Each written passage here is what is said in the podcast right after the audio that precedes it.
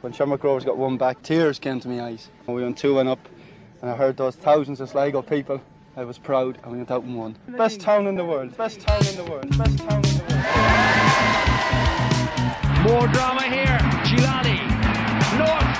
Elding. 3 2. They'll be looking for Stenson's head away at the far post. And over it comes Elliott. Stenson! 1 1. It's brilliant. Brilliant. Brilliant. Brilliant. comes quickly,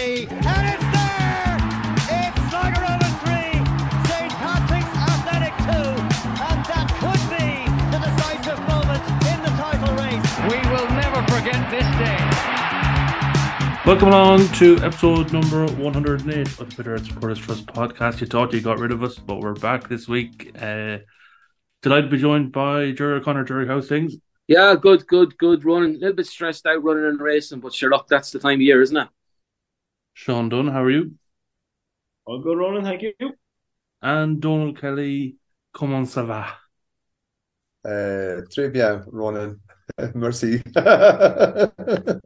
Euh, euh, So this week we'll discuss all things finances. We'll be joined by Sligo Rovers Club Treasurer David Rowe, and we'll also chat to Bohs fan and curator of the financial performance blog, John O'Connor.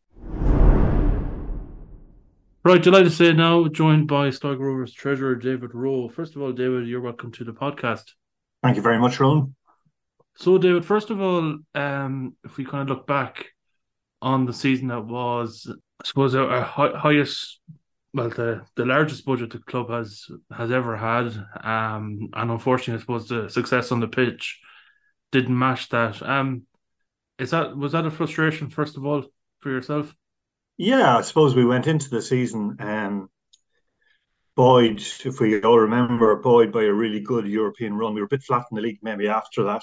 Um, you know, we all we all enjoyed the trips abroad. We we we hoped there were going to be more. And I suppose when we sat down at the end of last season, basically we said, do we do one or two things? Um, do we do we spend to try and stay up there in the top two or three or four um to stay in Europe or do we cut the budget back and save and spend you know we'd obviously um built up some surplus from Europe and do we spread that over a two or three year period and I suppose the view was that if we if we um took the gamble of spending to stay in Europe that that became self-sustainable after a while. And obviously, expect, you know, it it it was a it was a horrible season. Really, there's no other way to describe it. Uh, but you know, it's it's uh, and uh, you know, I think to some extent, you know, we'll have a good conversation about it now. But for all of us, we probably need to draw the line under it and move on because you know it was what it was. But it has consequences as well. Like that, it has financial consequences and squad consequences. So but yeah, desperate season. Yeah, and like virtually everything that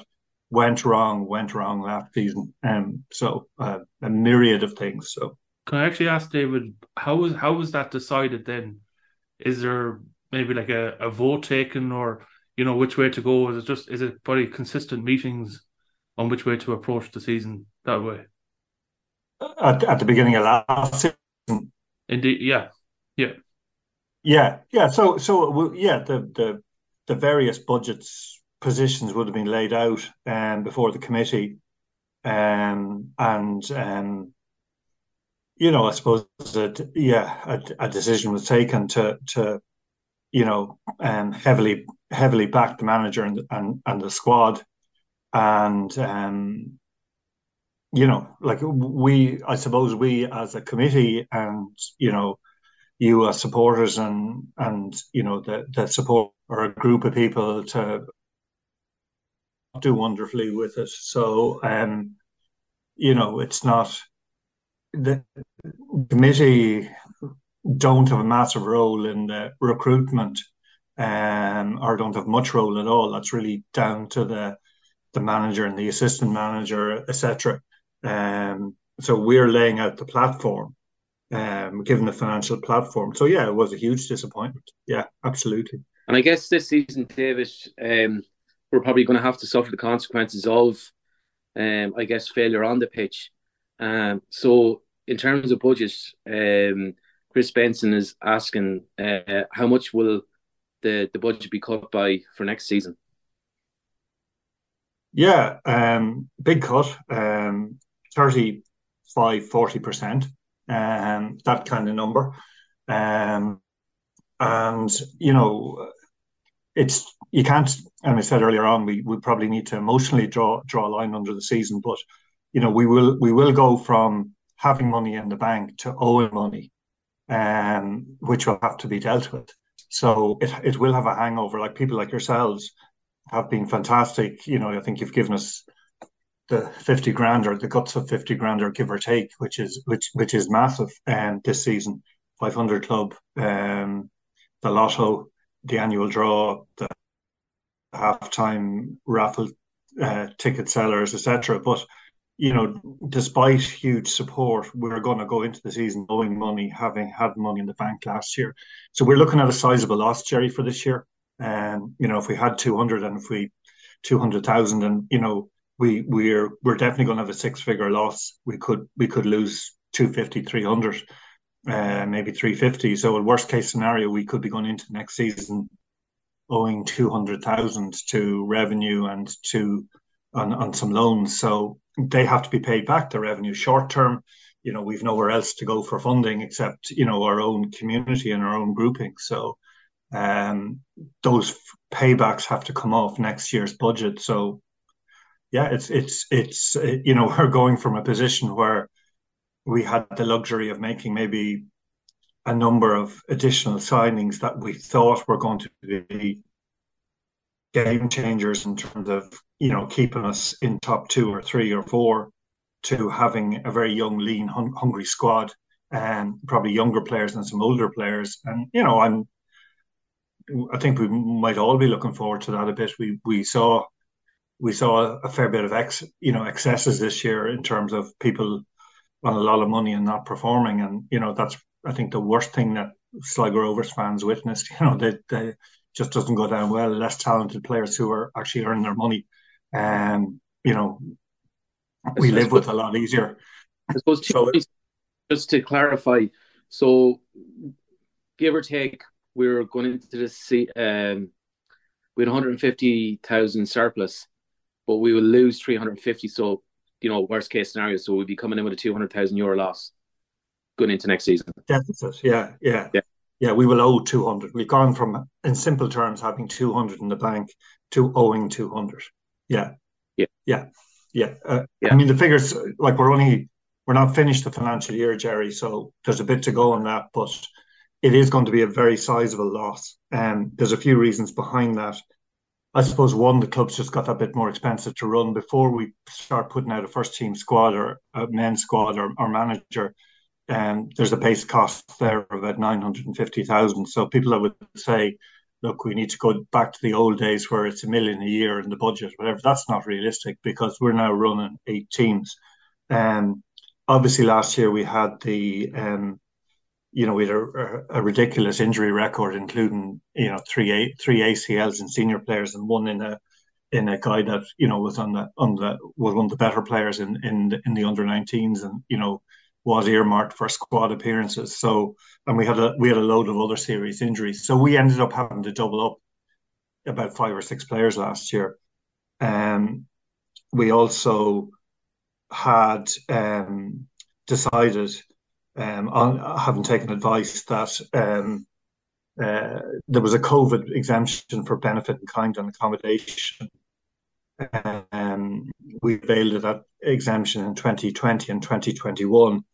And I suppose accommodation for players, one, it's got a lot more expensive. And the better the player you bring in, now I know a lot of people say there weren't better players, and you know I'd agree with that. But you know, the more expensive or supposedly higher caliber player you bring in, the more you're into single accommodation, maybe guys with with with you know partners and kids, and we had a few of those. Uh, so you're buying, you know, a two bedroom apartment. You're not buying. You're you're renting a two bedroom apartment for you know, roughly enough semi-detached house, and you know they would have lived with that. So, um, now next year is going to be completely different on that. Uh, we're going to scale that right back Uh, we've no choice. So, um, what else happened last year or this year? Um, Just in relation to um, you know, the, look, some of the obvious players um, didn't perform, and Bogdan would be top of the list there. Um, are you able to um, disclose how much uh, Bogdan was paid off? Because some of the, the figures that I see been uh, thrown around and misinformation been spread and just Chinese whispers and people love that sort of thing. But are you able to clarify how, exactly how much he was paid off? Yeah, I can come very, close to it, Gerry. Like I suppose Bogdan was on a two-year contract, and um, a good contract, including accommodation. And um, things don't work out. Then you're sitting down, you're trying to negotiate um, that player out, um, and you're hoping that player has another offer. And you do always need to come to some settlement. You know, he had 18 months left on his deal. So we paid Bogdan just over 10% of the rest of his deal. And um, the figure I've, I've seen 60 grand, 30 grand. We didn't pay anything like either of those two figures. We paid him 10% or just over 10% of the value of the rest of his contract. And I told Sligo Rovers supporters um, would say that that was good business by the club. I completely accept it wasn't good business to sign him in the first place, but you know, signing guys is the lottery. Um, but he he was paid just over ten percent of the value of the rest of his contract, and so to put that in a positive way, we saved ninety percent of the balance of contract. So, you know, and that is not thirty grand. It's certainly not sixty. It's way less than both those figures. So the the the fifty seven up today and the thirty up today on on on uh, X or Twitter are completely wrong. Okay. So good to kill that one, actually, Gerry. And thank you for asking me because, you know, I do understand like we're all we're all trying to fund this and do annual draws and etc. etc. and the feeling that we might the club might somehow be paying Bogdan off uh, to the tune of sixty grand just sounds like we're all you know swimming against the tide. I was going to say pissing against the wind, but now I've said it. yeah, yeah. Look, it's good to it's good to clear it up because yeah, there's a lot of misinformation going around. There's some guys, and like I think, yeah, I think buying a fella out for ten percent of his contract is, you know, when it's not working. I don't think anybody, I don't think any logical Sligo Rovers fan would, you know, the, we all resent the money, um, but you know, I don't think any of us in cold light today would say that was bad business. You know, escaping from ninety percent of the liability it just it working out and and you know on all sorts of different levels, not just a playing level. Yeah. Okay.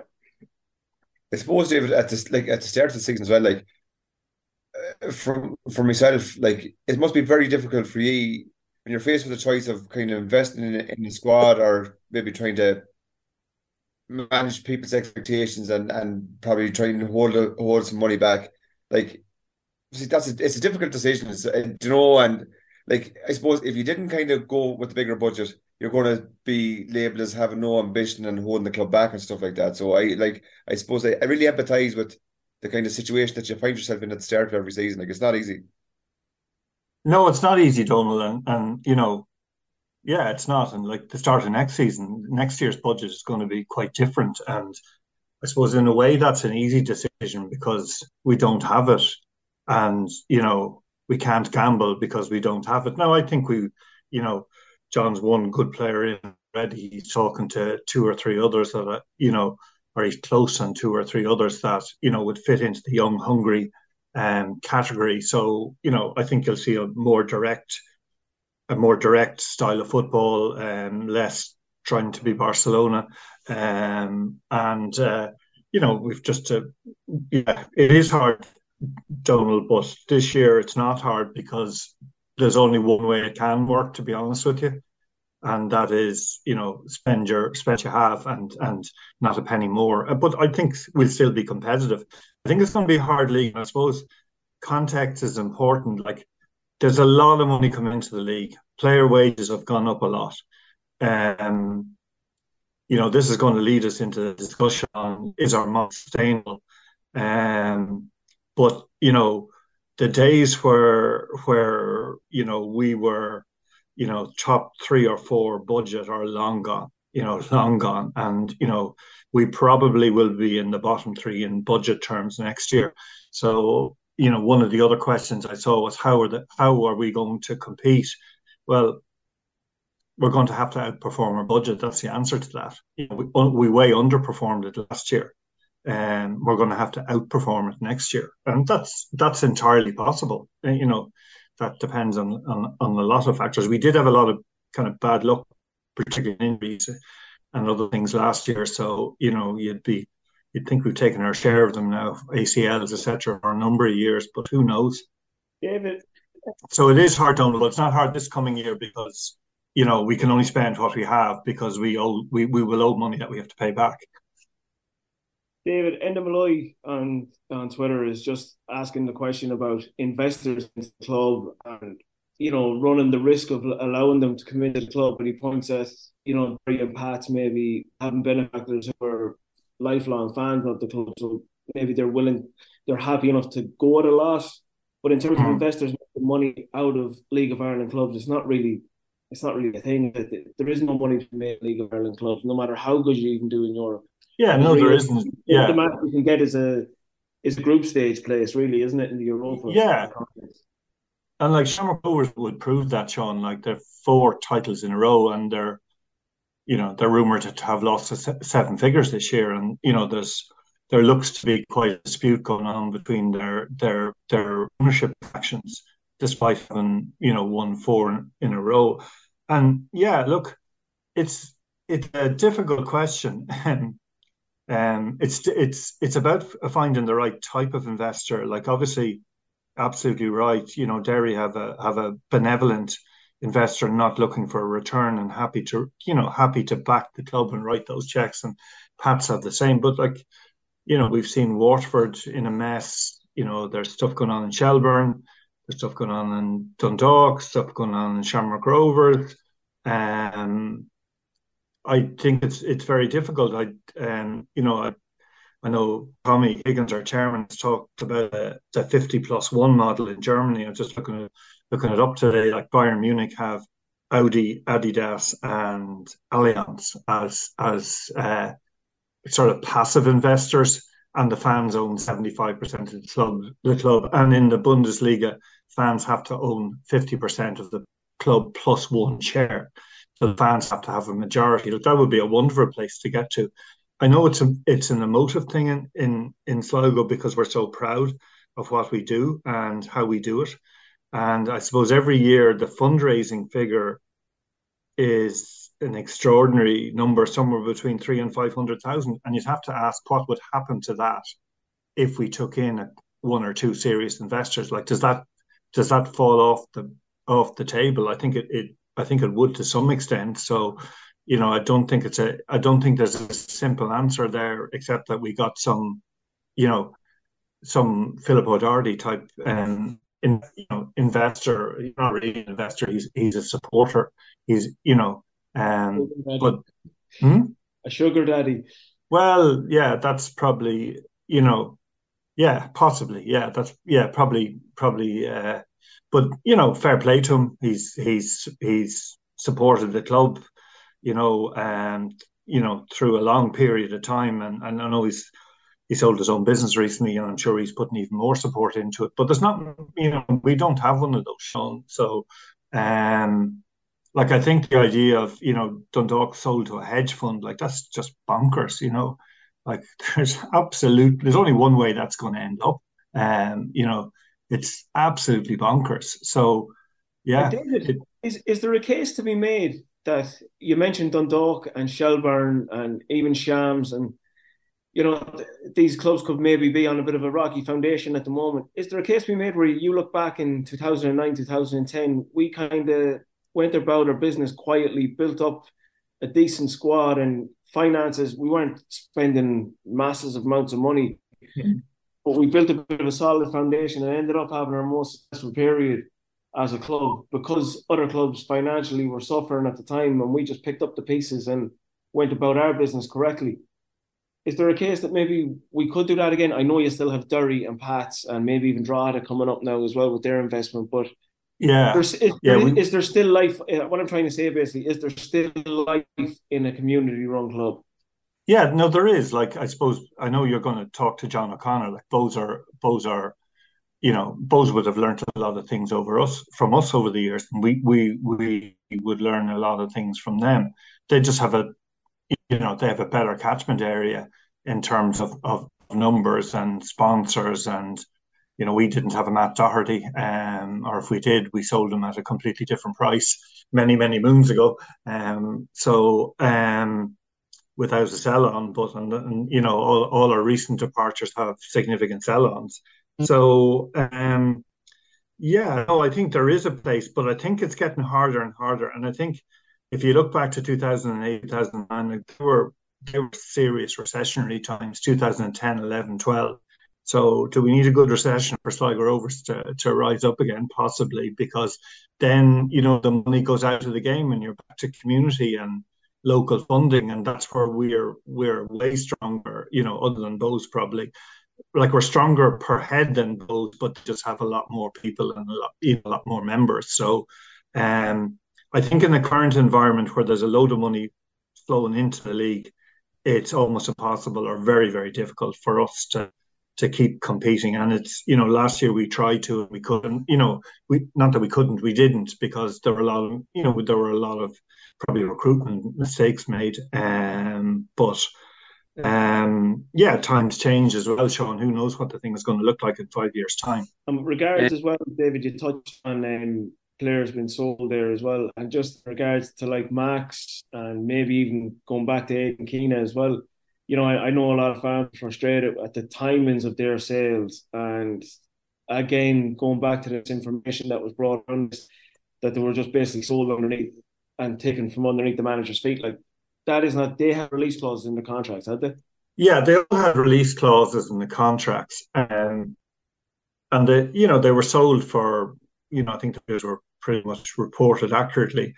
Um, we have sell-on clauses. You know, we have additional clauses when they reach a some certain number of appearances. But you know, if the player wants to go and they have a release clause, and be honest about it, if most Sligo Rovers players are offered, you know, two or three times the wage to pay in, to play in League One.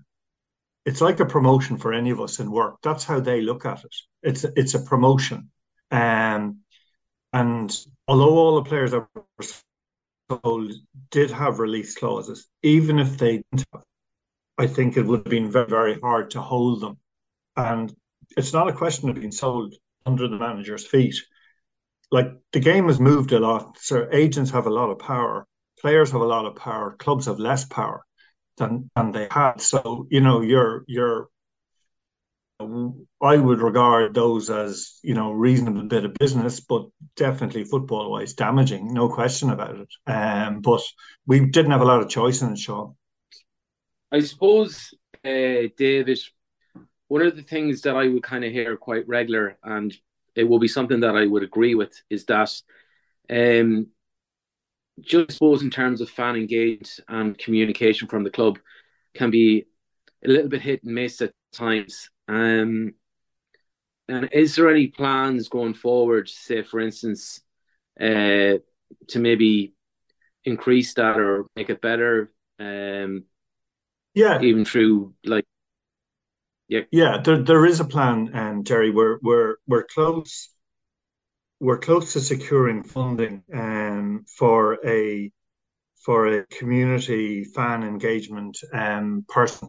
And I suppose I'm voluntary. The rest of the committee are all voluntary. I run my own business. I give this 20, 10, 20, 15 hours a week, every week on top of the day job um, and looking after my own business. We've a very small number of non um, football permanent staff, like about five, I think, and they're not all full time. Um, a lot of the other clubs have benefited from through things like the Liverpool um, Foundation, where they, you know, I think there's seven of the Premier clubs have a community officer paid for them by the Liverpool Foundation. Obviously, we have an alliance with Everton, and um, they're not funding that at the moment. They're not funding us in that position or anybody else. Um, but we've we think we have secured alternate funding and are about to employ somebody. And yeah, it's it's simply down to resources, Gerry. It's not lack of lack of willpower. Like you know, it's not. We just don't. You know, Bohs. Uh, you're talking to John O'Connor, be asking how many permanent empl- full time employees they have. I said that fifteen or twenty, and like they have about five people in community um, affairs piece. You know, we have we had a part time Colin and a part time um, Jane who do the very best amongst loads of other roles, but um, the answer to your question is absolutely we could do it better. And it looked as if we're about to uh, achieve funding for one person, which will be a good start to it.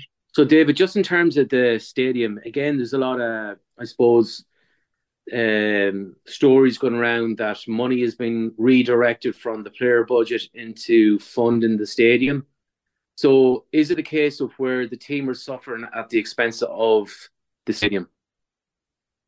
No, um, we were quite clear that we put a hundred thousand into the initial drawings to get um, outline planning permission. That, that was, and you know, in in a year where you bring in eight fifty thousand in Europe to kickstart a you know a long term project that's going to benefit the club um, was important. There was no other funding available, so and I think you know that'll end up being pretty much everything that the club will end up putting in.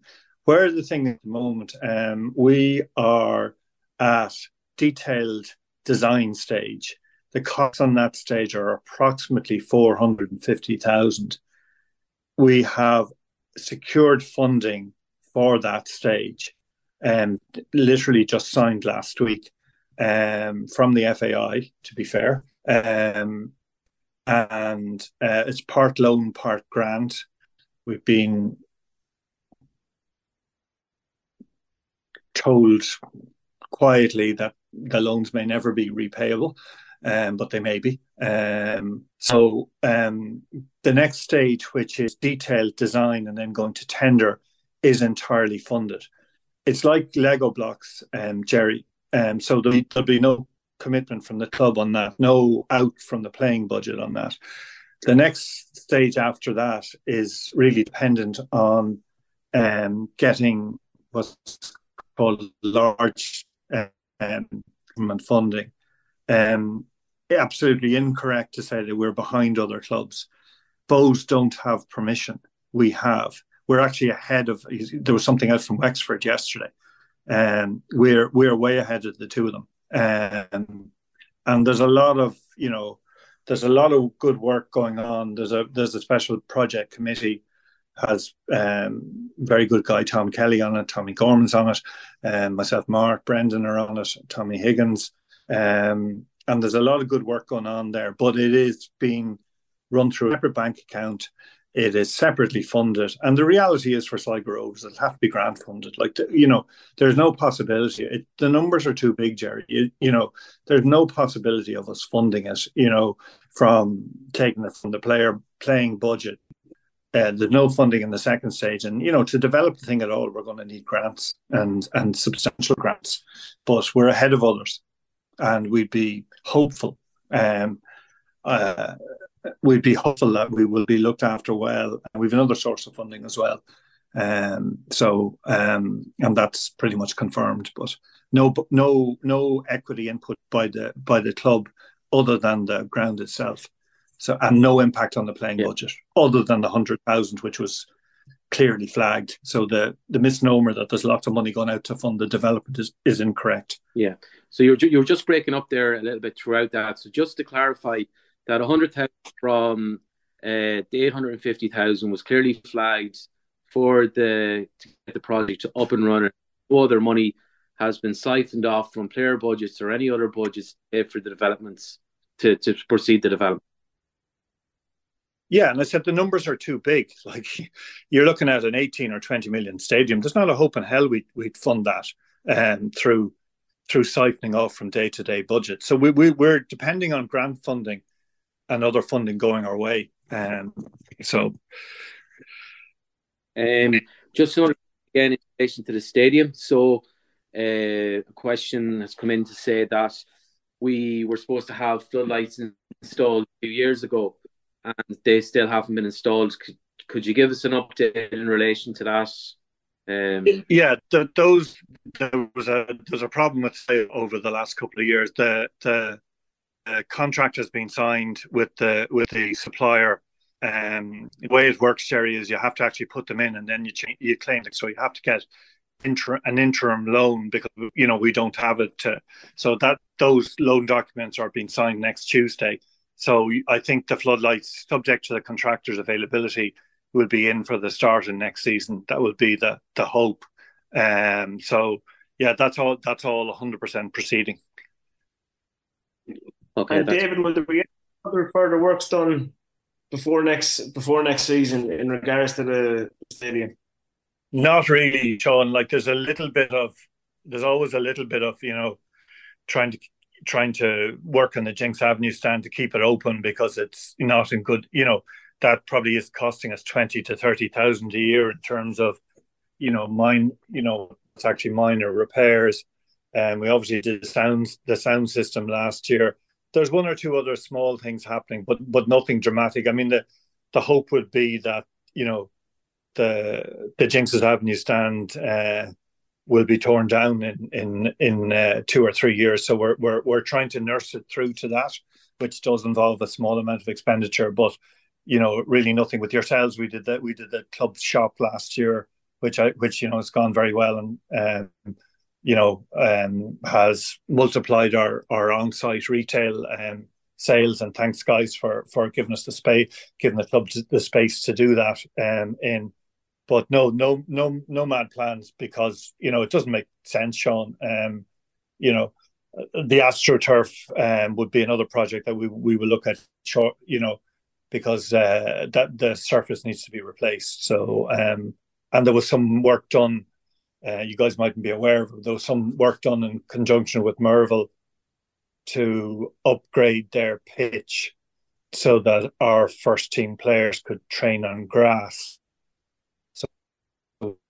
Put, you know, we in the partnership with Merville, um, we have um, uh, spec up their main grass pitch. You know, we we got the the guy that looks after our pitch to to do, and that you know that was a that was a that was probably a fifteen thousand spend, but you know, it's a good spend because um, when players are training all the time on AstroTurf, it's just not good. You know, it's not good for cruciate ligament. It's not good for knees, etc. So, John really wants them to train on grass. Um, you know, except if the weather is terrible.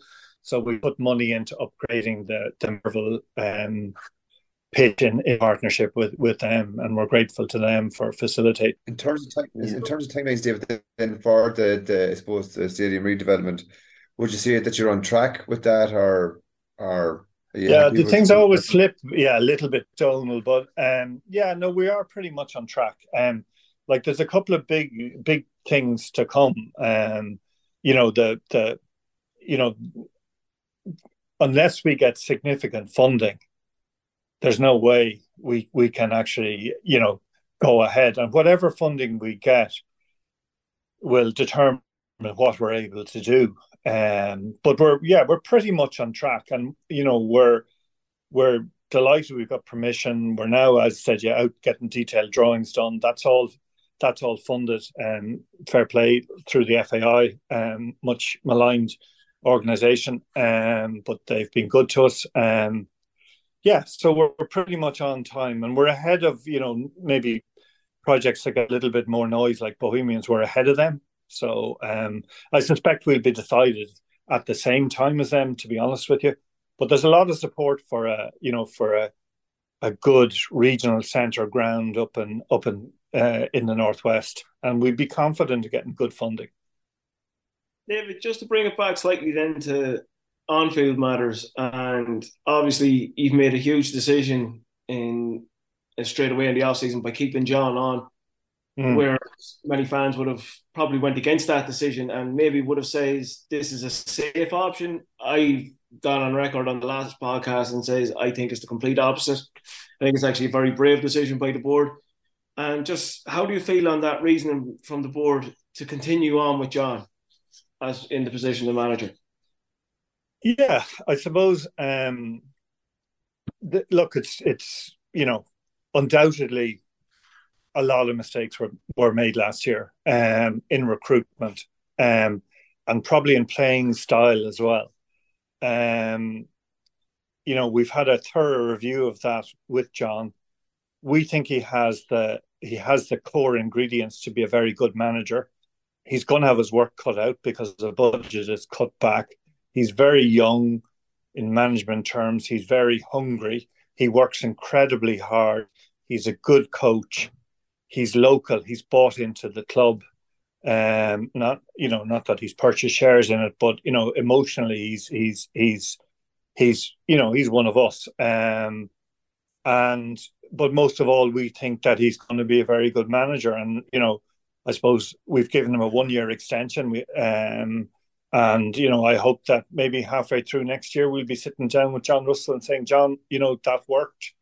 You know, have another two or three years, but a similar performance next year relative to to budget will have consequences.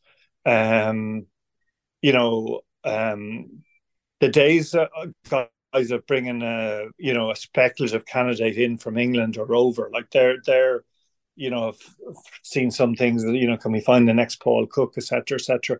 Like honestly, we have to have somebody on board that's in tune with our youth and and bringing young players through and knows knows what's in the academy and will give them chances.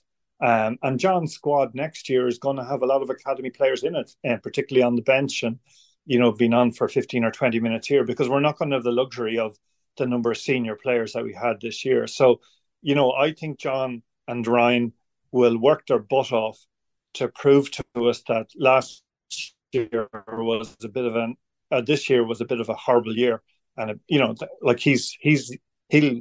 I don't, you know, there's no doubt that you know he's at the beginning of his professional career. The first the first six months were wonderful uh, in terms of the European run. The second twelve months were horrible, and like I know the guy is going to, you know, the management committee know that John is going to put his very best into making sure it can work in, you know, restricted circumstances. So yeah, we we think he's the right man, and I do think the supporters' expectations need to change a tiny bit. But I no problem with high expectations for last year. I had them myself. Um, you know, we we we did a budget to to to we we we supported the playing side of it with a budget to you know to to deliver highly, and it didn't happen. So next year we're into a bit of a rebuild, um, and you know we're into trying to outperform maybe what you know our budget relative to other clubs. So um, yeah, and I think John will be very, very determined to prove that you know he has a future career in management, and you know hopefully that will be a Sligo Rovers. There's no guarantee, Shaun, in anything though. There's no guarantees with the magic candidate from the UK. There's no guarantees with you know some of the other candidates that are maybe floating around, and there aren't that many of them. So, you know, we think we think that's the right decision, and we think John will work his socks off to prove it suppose we we kind of finish up now in a minute or so, and just um, pulling questions here again from the the, the, the ones that have been sent in to us, and um, just on a personal note, what you know, where's from Alan Alan Kieran's yet? Uh, with a full time job and pressure balance in the book, what keeps you motivated and you know keep working on like Rovers? God, I don't know, Gerry. um, it's Madness. hard in years like this, to be honest with you. Um, the good years are great. I, lo- I love the European run. It's just hard, but you know, um, yeah, it's it's it's a lot of work. Um, it's a big commitment, um, and I've done maybe I've done two stints of this. Really, I've done 15 years at this stage. So yeah, look, it's it's it's a challenge to keep going at it. But I suppose it's just in my DNA at this stage. So you know, same as yourselves. To be fair, you do a huge amount of work. Yeah. Hard to put your finger on it. Um, and then yeah, it's hard to put. It's not logical, Gerry. Anyway. Oh, definitely not. Um, and then just from Jamie Murphy, um, just in a time when there's been a fair amount of negativity in terms of how the team fared last season, what message would you have uh, to give supporters to be optimistic for the season ahead? Yeah, but it's like there is a lot of negativity, and you know, um, I can't, you know, I can't blame people for that. I feel some of it, you know, on a personal level myself. The only way that we can compete is to stick together and you know season tickets go on sale on Friday. That people you know buy season tickets. Um, we're swimming against the tide here. We're we're in the northwest. We have to put all the players up. We have to pay probably in some cases more to get them here. We are busing them to every match. Where you know, and if they're in Dublin, half you know, uh, seven seven out of ten matches are are are you know involve no transport costs. Same with all the underage teams. Um, I think we'll have a a, a, a squad that fits Sligo Rovers much better next year. It'll be younger, hungrier, um, and um, we'll have a manager that you know is absolutely determined to prove. Uh, so I think you'll see you'll see a lot more up and at him in terms of style, and um, you know, there's nothing worse to me, and I think to most of us than watching guys that are you know technically capable kind of going through the motions and not getting stuck in. I don't see, think you're going to see that at all next year. Um, so you know, I think I think it's time to turn turn the chapter, Gerry, and you know, put last year behind us. It was a it was a horrible year. Um, it will have some implications, but you know, honestly, we're we're we're we're so much better together. Um, there's some new areas of funding we're looking at. We've a new CEO in ground development is ahead of others. Uh, we've got you guys, we've got Vincent Nally, we've got good underage teams.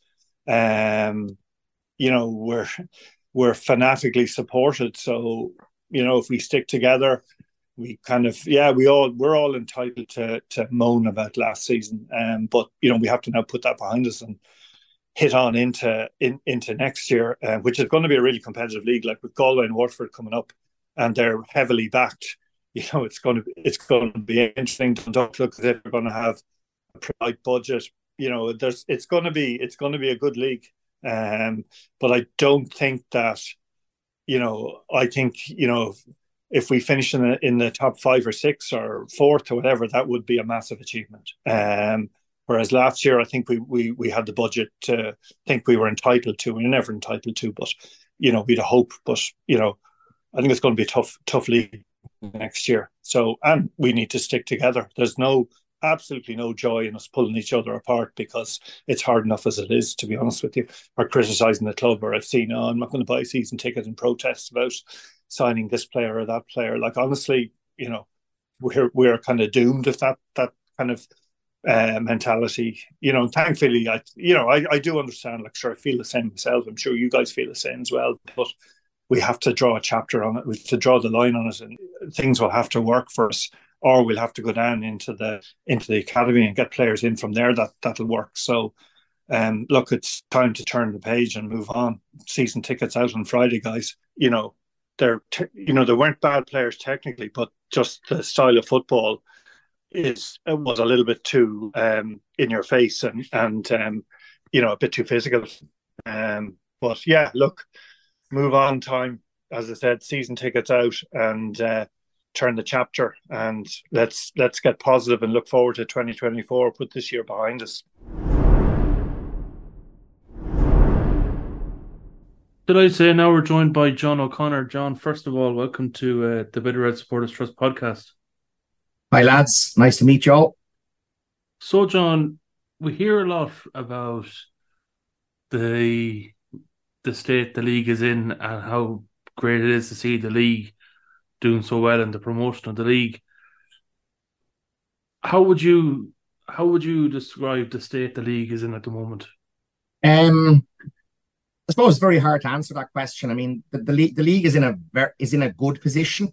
Um, in comparison to say where it's been in previous years, there's no doubt about that. Like the interest in the league has gone up exponentially, which has sort of fed into crowds and hopefully fed into sort of teams' commercial income and stuff like that. So certainly the league is a lot stronger than it has been in a long time. But it, a lot of clubs are very dependent on benefactors um, putting money in and keeping the show on the road. And as long as those benefactors are putting money in and keeping the show on the road, everything is very good. But if that sort of gravy train ever stops, that's where the problem is. Um, I looked at this recently um, in the 2000s Bohs, I'm I'm obviously a Bohs fan, so we were partly guilty of this as well. A lot of the success and a lot of the thing was built on debt. which is obviously very dangerous for clubs because you're building up a, a debt mountain. The good thing about the league now, when you look around the league, is it's not being built up on debt. So the people who are putting money in are actually putting in real physical cash and are spending that cash, but they're not borrowing on the club. So if things do stop, um, clubs aren't left with a legacy of debt, whereas the 2000s, Shamrock Rovers, Bohs, Drogheda, Derry, Shelbourne, they all had millions and millions of debt, and, and that hamstrung clubs. Most of them went bankrupt and started again. Uh, we didn't, but we ended up selling Dalymounts in, in order to service our debts, if you know what I mean. So the league is better than it was then, is what I would say. Um, but it still still can't stand on its own two feet as a sort of commercial proposition, let's say. John, in regards to attendances, you've done a graph there recently, and there's been a substantial rise, hasn't there, across the board? The main factor in that, obviously, there's a, the quality of football on the pitch and that, but in regards to the there seems to be a lot more fan engagement, and even this uh, the prospect of a night out nearly in the likes of Dalymount or Inchicore or Tolka is on the cards. Is that is that something that is helping the growth of attendances? So yeah, the league has seen good growth in crowds over the last sort of five or six seasons. Um, from 2016 to 2023, we're up around 126,000, or sorry, 126 percent, and there was nearly 800,000 people that came through the gates in the league this year, um, which is which is which is very very good. And all crowds across the country are seeing it. In your question around Dublin, I think demographics are playing a big a big thing there. Like, I mean, the Dublin clubs obviously have a big base of fans to pull for, um, and which we historically didn't. Like, I, I used to go to Dalymount in the in the nineties and the two thousands, and you wouldn't know there was a game on on a Friday night. You'd you'd drive up in Dalymount Park, you, you'd rock up, there would be 1,000, 1,500 people. And apart from me knowing Dalymount Park was there and the game was on, you would not know that. I think it was over the last few years, um, everywhere, including them, have done a lot more to engage in the community. I think the women's sections have helped. I think the the academy sections have helped. I think all the various initiatives in the community. But I think the big thing that the Dublin clubs have, like Cork would have it to some degree, Galway, Waterford, is they have a much bigger population centre to pull in from. So when we do these initiatives, say compared to when you do these initiatives, let's say we we have a chance to grow our crowds a lot stronger than you do, just purely because of the number of people we can target. And we were very bad at that for an awful long time. All of us, all, all, all, the clubs were very bad at it, and and thankfully now we've all got very good at it. So I don't think there's any one reason why crowds have grown. I think it's a combination of twenty different reasons. But but and I think social media has been a big help because you can advertise directly to people in your area um, whereas in the old days it was the RTE or it was the, the papers and that like, and whereas now you can be very targeted and everything else like. So, um, but I think the one thing we have in, as I said, is the demographics. We have a population center that we've now finally started to tap into actively. Uh, and that's what's helped us grow crowds so strongly. Would you have many people, John, working in the community, I suppose, uh, community liaison people uh, in Bohs um, we would have um two full time people. Well, sorry, up to this year we had two full time people, and they would have been funded by the various programs that we run with grants. So they didn't cost the club any money. They were they they would be sort of we, we do various grants through central government and local government um for programs we run and everything else. That's going up, I think, to four people next year because we've got a very big commute um, climate grant now. So they're not they're not out in the community working day to day on Bohs, but they're working on projects that impact the local community, be it be it sort of integration, be it climate, be it walking football, be it whatever. And that's again something only in the last three years we've got really good is sort of tapping into tapping into the sort of the grant side of things. It doesn't help the first team, doesn't help the football side, but what it does do is just allow us to sort of help people in the community uh, and sort of our name gets known because of that, if you know what I mean. It's definitely something we could learn from in in in, in the showgrounds, anyway. I think the kind of tap into the whole the, the the grants that are available out there, definitely, yeah. Yeah, yeah, no, I mean, like since we've done the first one or two, you learn how the grant application process works. You get a name for then doing it you deliver a program or two, people get confidence that you can do these things, and then it makes your later grant applications a, a, an awful lot. I won't say easier, but you're a more you're a more known quantity than you were at the start, as such. Like, and it's really good for sort of community engagement and everything else. Like, yeah. John, the elephant in the room then for most people in the league is investment in the sides and stuff. And do you personally see any benefit to having an investor come into a League of Ireland club at this present time? Well, I can see one benefit in that they have money, but um, personally speaking, coming from my background, I'm I'm a member of Bohs for just over 30 years. So I sort of I've owned my own football club for longer than long for more than half my life. Um I, I don't I, I don't think it's good.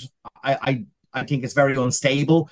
If if you look at English football, the lower league reach of English football, which is where we're at, um, owners come and go every two or three years in clubs because basically they run out of money. They, they, they basically go in with some plan and then they realize that the plan doesn't work and then they sell to somebody else who does it for a couple of years. And you can end up like clubs like Bury and Oldham and very traditional old English clubs. And some of them have been a business some of them are in the sixth tier of English football having gone from owner to owner to owner and those owners leave a, leave a legacy of debt um so like are there advantages to it yes of course if you can get the right owner let's say but the chances of getting the right owner are very very slim from from an investment thesis point of view, and I've looked at this every which way possible. I'm I study the League of Ireland accounts as well as I can. Sadly, you you have to file detailed accounts because you're a co-op. So do Cork and so do Finn Harps, but most clubs don't. So it's it's very hard to sort of get a handle on the running costs of the whole league. But UEFA file a benchmark report every year. And the Premier Division here two years ago, our total turnover was 20 million. So that, that was the total turnover of the 10 clubs in the League of Ireland was 20 million. To put that into context, the turnover of League One, where loads of our players are going to, is 224 million sterling. Now, yes, there's 24 teams in that league, but like they're they're running between nine and 10 million sterling a year in terms of their annual income, where the average League of Ireland club is running at 2 million. Um, and they can't make money over in England at that level of turnover. Like the, the, the losses in the championship and League One are crazy. So, as I said, an investor thesis to me makes no logical sense.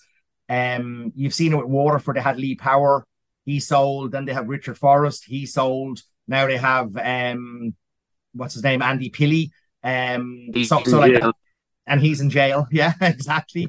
um so they've had they've had three owners They've had three owners in the space of four years, and, and they lost considerable money between them. Like like like um, Lee Power lost specific or uh, significant money.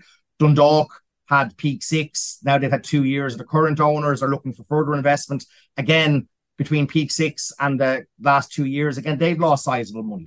So uh, why an investor would want to come in here, I, I, can't answer that question. I, I keep hearing the word investor. I call it charity. Um, I say that on Twitter all the time. It's it's it's really rich people giving other rich people donations in terms of their wages because they're not making a return. Like there's they're not making a return. Like you can go back to Arkaga in Cork with the hedge fund and so on and so forth.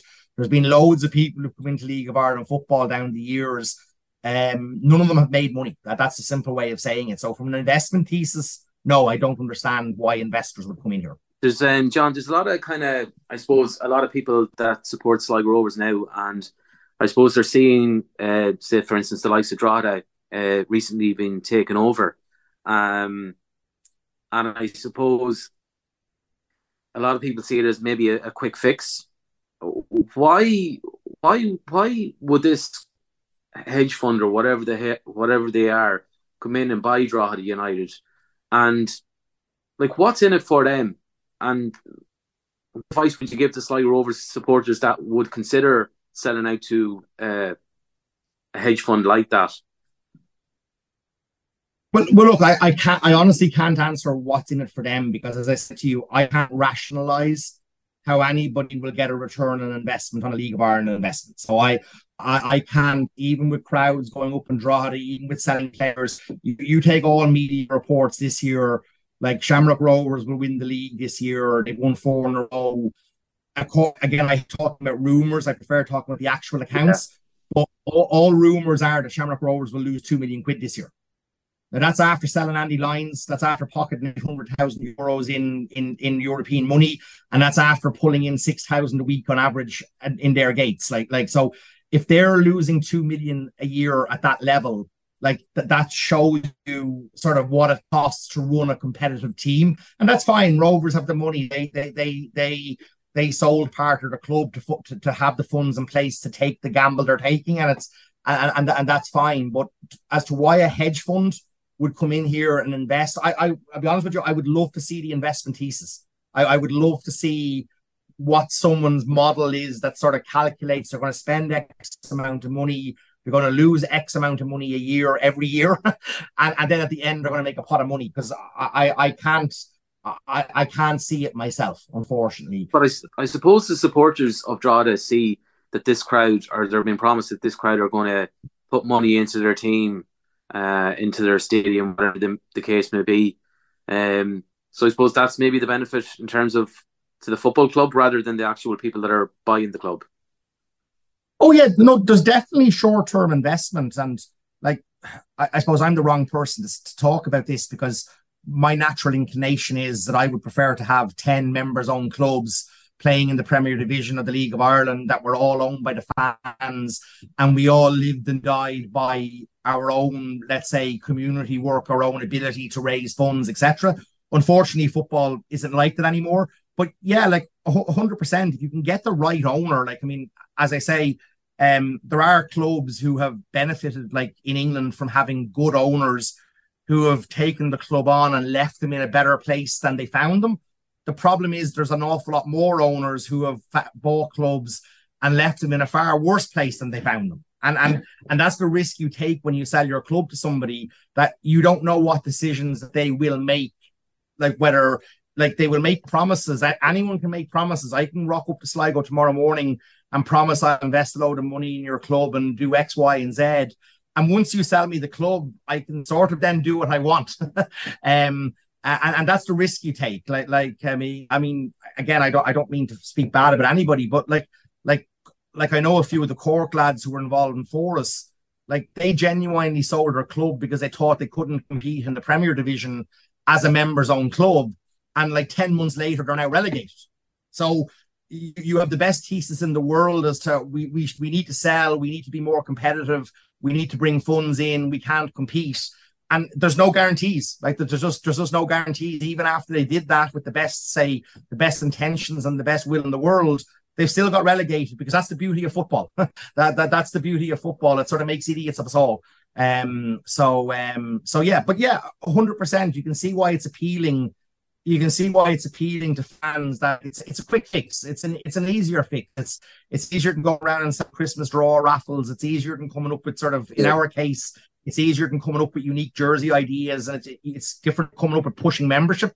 It's far easier for someone to write a check for a million or a million and a half a year and and fund things. Um, it's also far less enjoyable to me. Like, like it's it's also far less enjoyable to me because that the essence, I said, I was reared on owning my own football club, so um, I, I would never vote to sell Bohs, even if let's say even if the, the best owner in the potential world was coming in with loads of money and guaranteed, I'd probably still sort of say no thanks. I'd still I'd still go through the misery of of losing the cup on Sunday and not having enough money to spend and then sort of have someone else do it for us. But but unfortunately, you as your group and me as me, we're probably becoming more of the minority. I mean, life is life is about people wanting it sort of quick and easy, and that's the way the modern world is going, unfortunately. But I would also sort of say football is cyclical. Um, I, look at it since Bohs turned professional in 1968 69. So that's 55 seasons. Okay. So we're a members club. Before then, we were amateur. Everybody else was was professional. But in the 55 seasons since, we're the third most successful in the League of Ireland team. It can be done. Like we, we, we you, you, you can compete. Football is cyclical. Like we've won five cups in that time. So the cup special Shamrock Rovers in 55 years. Like, like, like so, so you, you can compete. You have your peaks and troughs. Um, and I suppose that's just the beauty of football. Yeah, I think uh, Cork City is a, a, great example of where you know they they did sell their club. Um, I think personally that it was a little bit lazy on behalf of the, the members to sell it. Because I think they th- just thought that someone's going to come in and do all the work for them, give them all the money. But at the end of the day, they still got relegated. Whereas ourselves, we come from a very small town, from a rural area. Everybody works hard, and um, you know we probably undermine ourselves more than we we big ourselves up. For us to be competing in the Premier Division of Ireland on a consistent basis, uh, well, I think that we probably we don't we don't shout about that enough. We're we're probably too self critical at times, and we should uh, maybe give ourselves a, a, pat on the back for for what we do rather than looking over our shoulders at what Drogheda are doing themselves down the Swanee. You know, um, yeah, yeah, they might get a short term benefit from it, but at the end of the day, those those guys that own aren't going to be around forever. No, no, and and like again, I, I see some of the stuff on Twitter. I, I'm a bit of a Twitter addict. It's the only social media I use, but I, I will be honest, I do use it a lot. Um, but like I, I would estimate, and again, because clubs don't release figures, like some of it's guesswork. Um, like I would estimate that you probably had the seventh highest budget in the League of Ireland this year, and yeah. you finished eighth. So it's not like you, it's not like you massively underperformed for, for, from your resources. And unfortunately, the way football has gone now, it is very much the clubs who spend money like win things. Like that, that, that's not Ireland. That's yeah. that's the world around. Like I mean, Celtic and Rangers in Scotland, Barcelona and Real Madrid in Spain, Bayern Munich in in Germany. Like the clubs who have the resources. Like you get the odd fairy tale every now and then of Leicester City winning the league type thing, but the clubs who spend the money generally over the course of seasons like like end up the top of the table and in our league, like Derry, Derry Rovers and Pats are the three clubs who are spending the most money, and they're finishing first, second, and third the, the last couple of years. Like so, it, it's we're we're moving we're moving into sort of what I'd call normal football behavior. Uh, Ireland used to be sort of I won't say great because it's not great, but clubs used to win something and then go bankrupt. so so they, they'd win something, they'd run out of money, they'd start again someone else would come along, they'd win something. Th- that sort of cycle has now ended, if you know what I mean. Like, and the clubs now that have consistently just got the money are going to be towards the top of the table. And as I said, I, I'd say Sligo had about the seventh highest budget in the league. And, and you finished eighth, so so it's it's not like you massively underperformed. And again, when you look at demographics and everything else, it's I always I I know a few of the Finn Harps lads as well. Like, and I, I don't think people appreciate the work that's involved in keeping a club in the Premier Division in Ireland. And it's hard to do in Dublin. Like I was on the board for four years. It's hard to do in Dublin. But like in Sligo and Donegal, it's like 10x harder, if you know what I mean. Like in that, like just in terms of the, the amount of travel you have to do, the smaller population centres, etc., etc. So I, I have nothing but respect for clubs that can sort of keep going on their own and stay competitive in in in the Premier League. Yeah, just in relation then to you know the gap between ourselves and the English leagues. Not to go too much into them, but we see a lot of our our top talents are now heading over to even League Two teams on on big wages, but not necessarily playing games um, an awful lot of the time. How do you think is that detrimental for the league, or is it actually still a good process that our players are still going across the water? I think it's detrimental. I for the league to progress, we need to be selling our players to a higher level. That means we obviously need to develop our players to a higher level. Like, I mean, like, we lost Dawson Devoy, we lost Promise, we lost Ross Tierney, we lost Danny Grant, and we lost them to average clubs, let's say. Like MK Dons got relegated, which I have to say I, I got so much joy out of last year. Um, I, I, I am petty, but there you go. Um, but, but no, like you see today the young lad at Waterford being linked with the likes of Southampton and other clubs, and people talking about a fee of half a million euros. That's the type of player and the type of development we have to get, like Gavin Bazunu going to Man City, like losing us losing players to the likes of Fleetwood or Oxford, or you lost players to Cheltenham. If, if you look at the stats over there, the lower the lower down you go in England, the lower and lower the transfer fees get. So for us to progress the league and to invest in academies to make players, the next generation of players better and better, we need players going to a higher level. We will always lose players, and that's fine. Every every league in the world probably is a feeder league now for the EPL. So so so that's fine. We we all know our place, but losing losing players for sort of 60, 70, 80, 100 grand transfer fees, it's not ideal and doesn't really help us help help us develop the league. Um Uh, so no, I, I don't think it's great. Um, but the reason they're going is, as I said earlier, is the average turnover of a League One team is is nine million sterling. And um, before they kick a ball from the from the Premiership and their TV rights, they're pocketing between two and a half and three million sterling a, a year just in that as a base before they start. And then their average crowd in League One is over ten thousand a week. Um, so you can see that those clubs have the money; they have far more money than we have, uh, which allows them to sign our better players for peanuts for them and and and our players are getting big pay rises going over there. And even with all those advantages, the the nine million, the higher crowds, most champion, most League One clubs are still losing a fortune. That's that's the scary thing. Like so, even at that level, they're still losing a fortune and need people to prop them up and keep putting money in to pay all those wages and that. So yeah. And John, even just from a Bohs point of view, because I know the lads will agree with me on this one as well. We're caught very badly here at, at Rovers. It's like like with the buyout clauses for young lads signing contracts, and even you know our better players, there's always a buyout clause when they renegotiate a deal. Um, we can't seem to get that out of it. Are ye caught by that as well? We were, but we're not. So we we we we were we haven't any of our new contracts now we don't have any of those in. So and we are getting we are getting that done. We are managing to sort of tie up players and and everything else but we're we're basically not doing that anymore.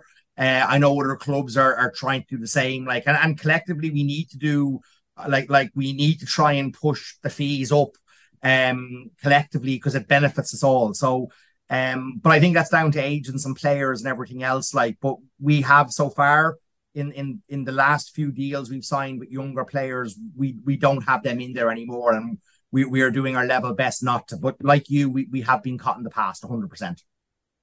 It's funny, I suppose, just just thinking about you know, like I suppose players that are going over to England. Like what you're saying there, if a guy goes over to England and he's signed for 150,000, there's no real pressure on the manager to make that player a success. The, the, the, the transfer is so small you know, like it's only 150,000 in terms of the, the kind of numbers that you're talking about. They're in a in a Division One club. Um, you know, like if the player doesn't work, it doesn't work. You know, so like it's not great for the players either. I suppose in the long run, if they're not getting game time, like you know. Oh, you you look at a lad that you be very familiar with, like like like like Johnny Kenny. The year he broke through for you just looked like a phenomenal talent. And you look at him at Shamrock Rovers last year, and he just looks like a different player. But Irish young lads keep seeming to want to go to Celtic and and not really get a chance and not really sort of play much. And then I don't know if it knocks confidence or, or what it does, like, but like like Kenny Kenny just didn't look the same player at Rovers that he did when he when he left yourselves, if you know what I mean. Mm-hmm. And, and and and you see that, but the problem is those clubs are just able to offer when they meet the players, they're able to offer them better salaries, better training facilities, better everything. And and that just turns people's heads, unfortunately. Like rather than the more like you, you look at some of the players who who who left us, like like I suppose they've stayed a bit longer and and hopefully got that better move. Take Georgie Kelly as a good example. He worked around the League of Ireland and got himself a good move for Rotherham and is playing football a bit. Like he's not a starter in the championship, but he's a he, he's a sub and he scores the odd goal in the championship. But so many players want to go so fast. Like we we we've a couple we have a couple of highly regarded young lads. One left there in the in the summer, went to a Belgium club, like, but they, they just want to they just want to get out, like they just they just want to get that move and make the next step, which mm. hard hard to argue sometimes, like hard hard to argue sometimes. Yeah, so um thanks to everybody that submitted questions for uh, the podcast this evening. Um, so we based all our questions around what you put in. Some of them we read out verbatim, word for word. Other ones we we kind of we, we worked around it. But uh, I think everybody's point was was was asked. So I'd just like to thank Jamie Murphy, uh, SRFC, Enda Malloy, Nathan Scanlon, Chris Benson, Kieran Quinn, Alan Cairns, Oisín Moore, Jerry Keaveney, Daniel Lang, and there Aaron O'Connor as well. So and there probably are more, but I just didn't get a chance to get around to to capture them. Um, it's I look in my opinion uh, as a club we should be doing more things like this. I think sh- more information should be put out there in the domain because when there's a lack of information put out there, it creates uh, a vacuum of negativity where people just kind of feed into and it just grows and, and spirals and basically anybody comes up with figures or I heard this, I heard that, and it just it gets out of control. So I think as a club, we really need to get better at, at communication, and hopefully going forward uh, with the various different appointments and uh, things that they're looking at, that that will improve going forward. Because we're in the age of social media, uh, LOI TV, and things like that, and you know, uh, platforms and the games and social media is available to everybody. So we need to kind of get up to speed with that to uh, to keep everybody as happy as they can possibly be. And when I say we, I mean Sligo Rovers, not the trust as such. Thank you, Gerry. Cheers, Ronan. Cheers, Donal. Arrivederci, Ronan. And cheers, Shaun. All the best, boys. Happy Christmas. And I heard those thousands of Sligo oh, people. Oh, oh. I was proud and we went out and won. Best town in the world. Best town in the world. Best town in the world. More drama here. Gilani. 3 2. They'll be looking for Stenson's head away at the far post. And over it comes Elliott. Stenson! 1 1. Brilliant. Brilliant. Brilliant. Here Brilliant. comes Quigley.